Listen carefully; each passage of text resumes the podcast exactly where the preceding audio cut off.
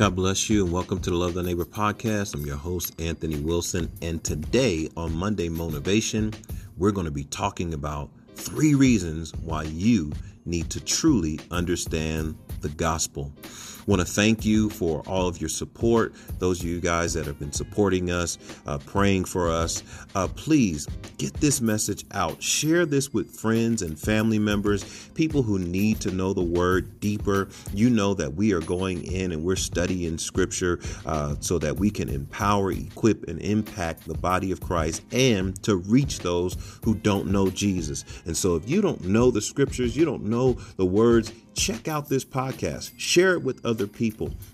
And we definitely believe that we can reach the world together for Jesus Christ. If you are supporting us, we want to thank you for your support. Please go to anchor.fm slash Anthony Wilson dash support and you can support us. 99 cent 499 999 whatever uh, is on your heart to become a monthly partner and support us. If you want to give a one-time gift uh, maybe you maybe you won that that mega mega million and you want to drop something on us go to cash app go to dollar sign a wilson 2273 and be a blessing. We thank you for all your love and support. Get ready for our episode this week on Monday Motiva- Motivation three reasons why you need to understand the gospel. I'll be right back.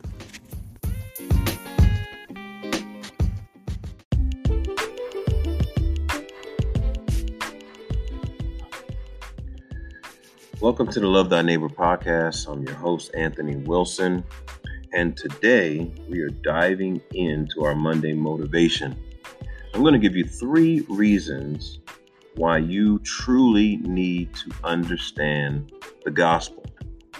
In our culture today, we have created our own version of what the gospel is.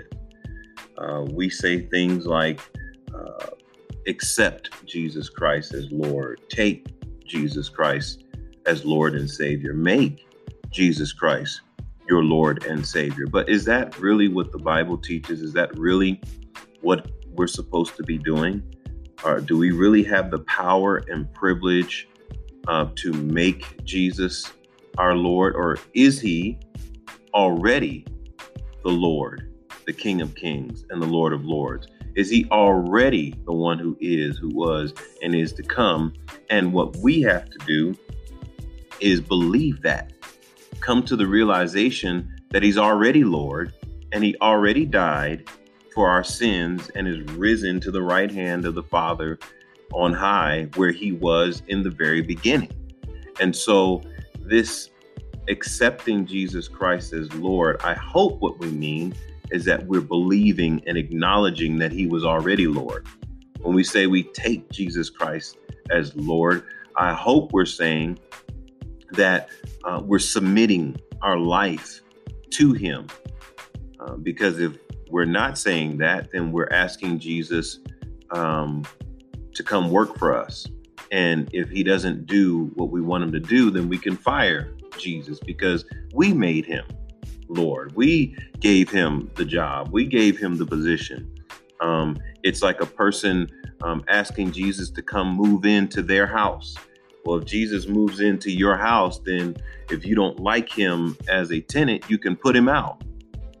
And so these ideas sometimes create um, a struggle, a struggle for people. And so we want you to know um, that it's more to this thing called salvation, this thing called the gospel. So I'm going to give you three reasons why you need to understand the gospel better. Understand the gospel better. All right, so this is going to it's going to go quick. The first thing is the gospel is what you stand on. So many times you hear people say, "I'm standing on the word of God. I'm standing," but really, the thing that makes you stand, the thing that keeps you um, on track, the thing that um, gives you firm footing, is the gospel. And so let's read the words of the Apostle Paul in 1 Corinthians chapter 15, verses 1 uh, through 5. It says, Moreover, brethren, I declare to you the gospel which I preached to you, which you already received, in which you stand. When you receive this message, which means you believed it, now you stand on this message because your eternity is based upon the gospel message. Your eternity is built on the gospel.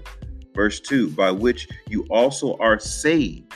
So, not, not only are you standing, but you are saved. And we're going to talk about soteria, what it means to be saved, um, in a few minutes. Um, he says, if, if you hold fast to the words which I preached to you, unless you believed in vain, which this is interesting because we can't decide who truly believes and who truly doesn't. There is here the idea that you can believe in vain, that you can believe and really not believe unto salvation, that you really not get it. You really not hold on to it because the proof that you hold on to it, the proof that you believed it is that you stay in it, you continue in it. You you you you don't put Jesus out. You don't fire Jesus. You don't walk away from him um, as if he was a temporary test to see if uh, he'll fix my life. Verse 3 For I delivered to you, first of all, which I, what I received, that Christ died for our sins according to the scriptures. Everything Paul is saying is according to the scriptures. And verse 5 and was seen by Cephas and then by the 12.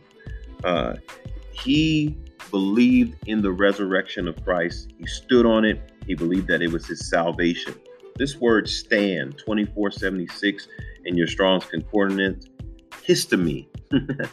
um, a couple of weeks ago, I preached a message um, and I used the term antihistemi, um, which means to resist. This word re- means to make a stand. To make a stand. It means to continue. It means to persist it means to be preserved by faith. And so uh, you continue in your belief that Jesus Christ died for your sins according to the scriptures and rose again. And you live your life according to that belief system.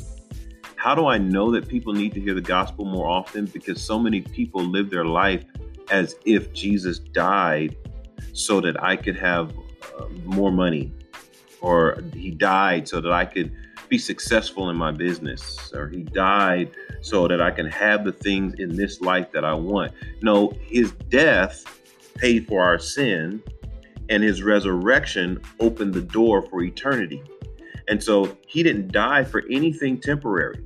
Because if that was the case, if he only died to save our sins and save us from our sins, then he would have stayed in the ground but the destination is with the Father. And so his death opens the door for new life. When he raised from the grave, he gave us new life. And so you got to understand that the gospel is bigger than this life.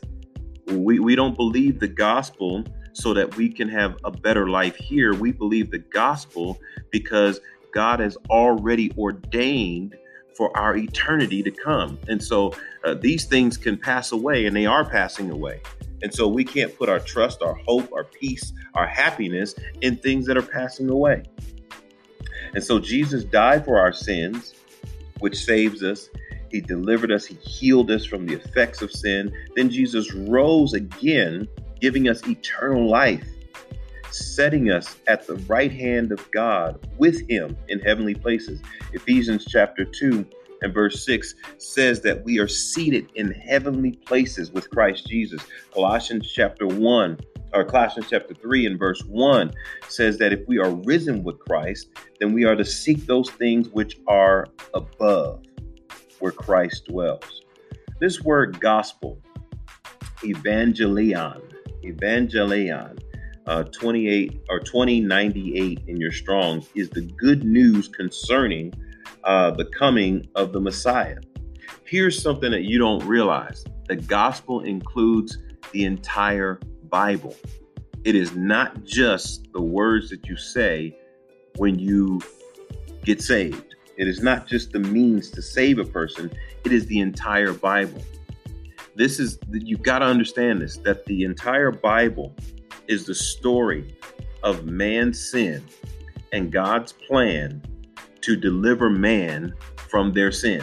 That is the entire story. From Genesis to Revelations, you are reading the entire story of the gospel. And there's so many details, there's so many parts to it. There's so many things being said that you you may have missed that you reduce it all down to one message. The one message that one man's sin created death and one man's death created life. Mm. One man's sin caused death, and one man's death brought life. That's the entire Bible. When when when Adam sinned in the garden, Adam sinned in the garden, it caused death.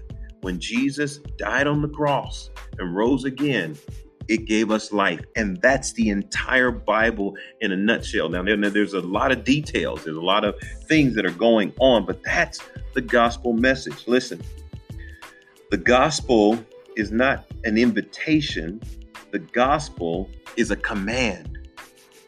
See, if you put Jesus Christ as Lord, then you'll understand that God is commanding us to believe and repent and receive salvation. Let me give you a f- couple of scriptures. Uh, here's one that you know very well.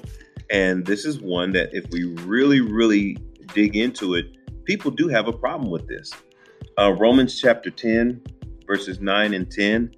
Um, here's what it says that if you confess with your mouth the Lord Jesus, number one, confess with your mouth the Lord Jesus uh, he says clearly that if you confess the Lord Jesus, Jesus said, If you confess me before men, I'll confess you before my Father. But if you deny me before men, I will deny you before my Father. That doesn't sound like an invitation. That sounds like a command. That sounds like he's telling you, if you do this, if you confess me before men, confess me as Lord before men. Th- this is tough because us accepting Jesus Christ as Lord is not us confessing that he's Lord. He's already Lord. So we don't get to say if he's Lord or not. We have to confess that he is Lord. We don't take him as Lord because he's already Lord. We don't make him Lord because he is the Lord. We, we, we don't have to make him Lord. So we confess him as Lord. We say that Jesus Christ is Lord. What does this mean? He is the master and the owner of our life. You know how he became the master and owner? Is that he died for our sins, he took our debt. And so we no longer are slaves to sin. We are now bought with a price that he is our owner. So Romans 10 9 says that if you confess with your mouth the Lord Jesus and believe in your heart that God raised him from the dead, you will be saved. If you do this, if you do what you're being told to do here, you'll be saved. And you say, well, how is that a command? Watch this. In Acts chapter 17, verses uh, 30 and 31. Truly, Paul says, uh, or the writer Luke says about Paul, truly, these these times of ignorance God overlooked, but now commands all men everywhere to repent, because he has appointed a day on which he will judge the world in righteousness by the man whom he has ordained. He has given assurance of this to all by raising him from the dead. So, who is that person? Jesus. Who is that person? Jesus. So, he commands all men everywhere to repent. That's the command. All men everywhere to repent. Let me give you a little more. Thessalonians.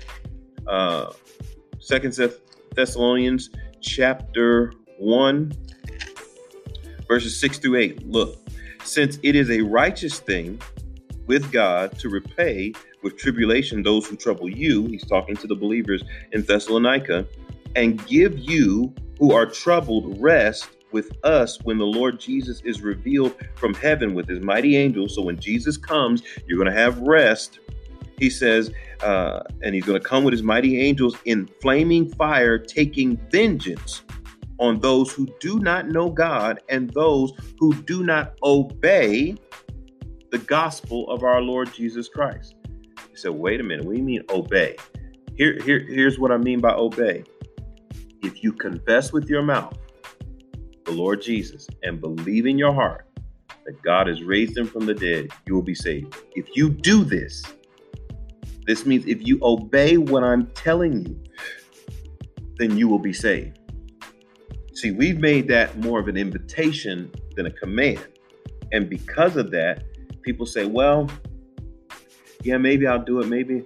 Or, or if they do do it, they do it with the idea that they have the power to uh, employ Jesus or fire him.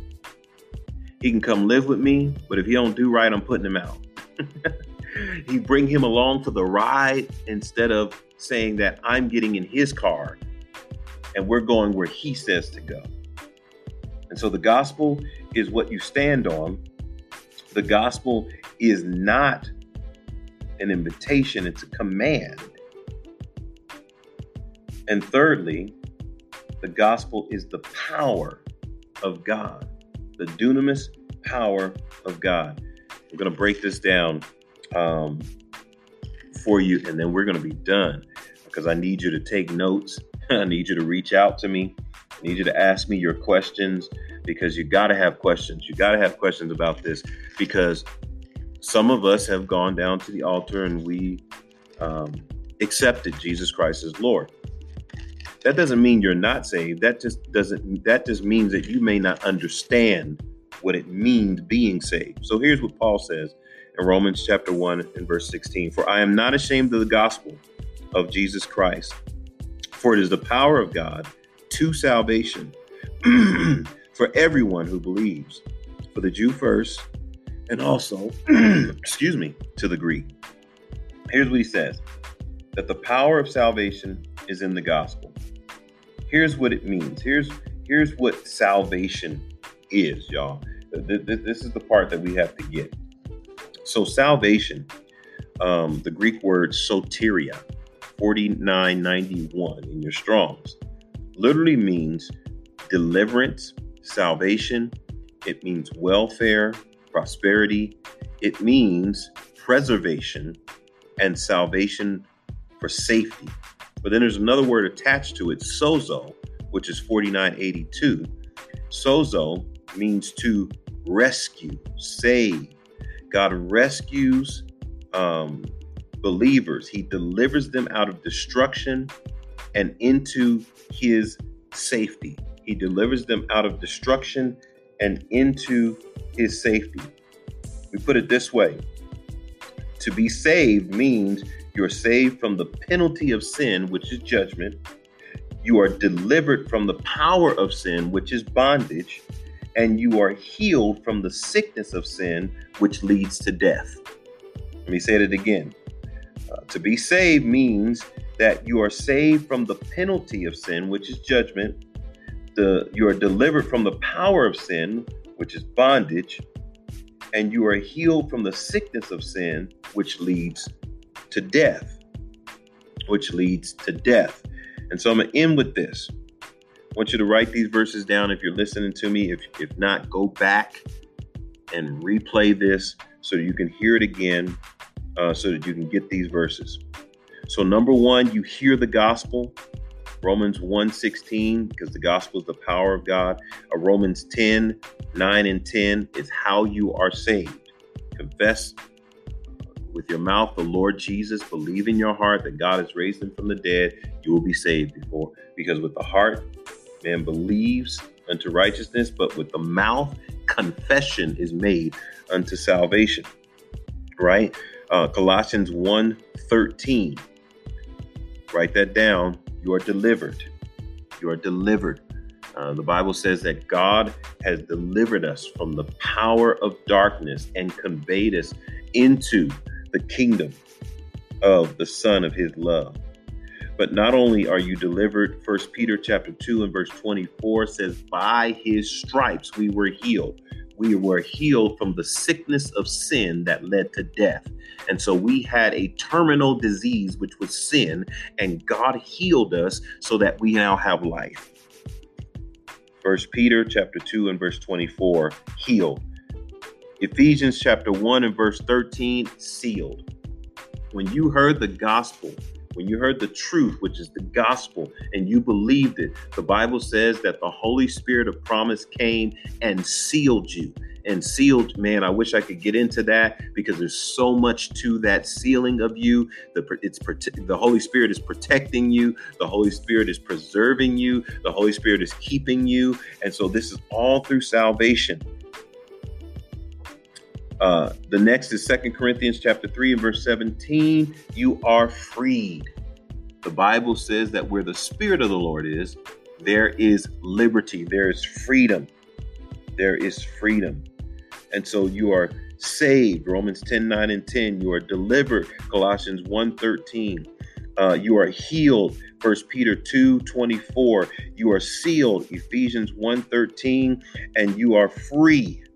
Second Corinthians chapter 3 and verse 17. Replay this, replay these things that we talked about. Make sure that the gospel is deep down in your spirit.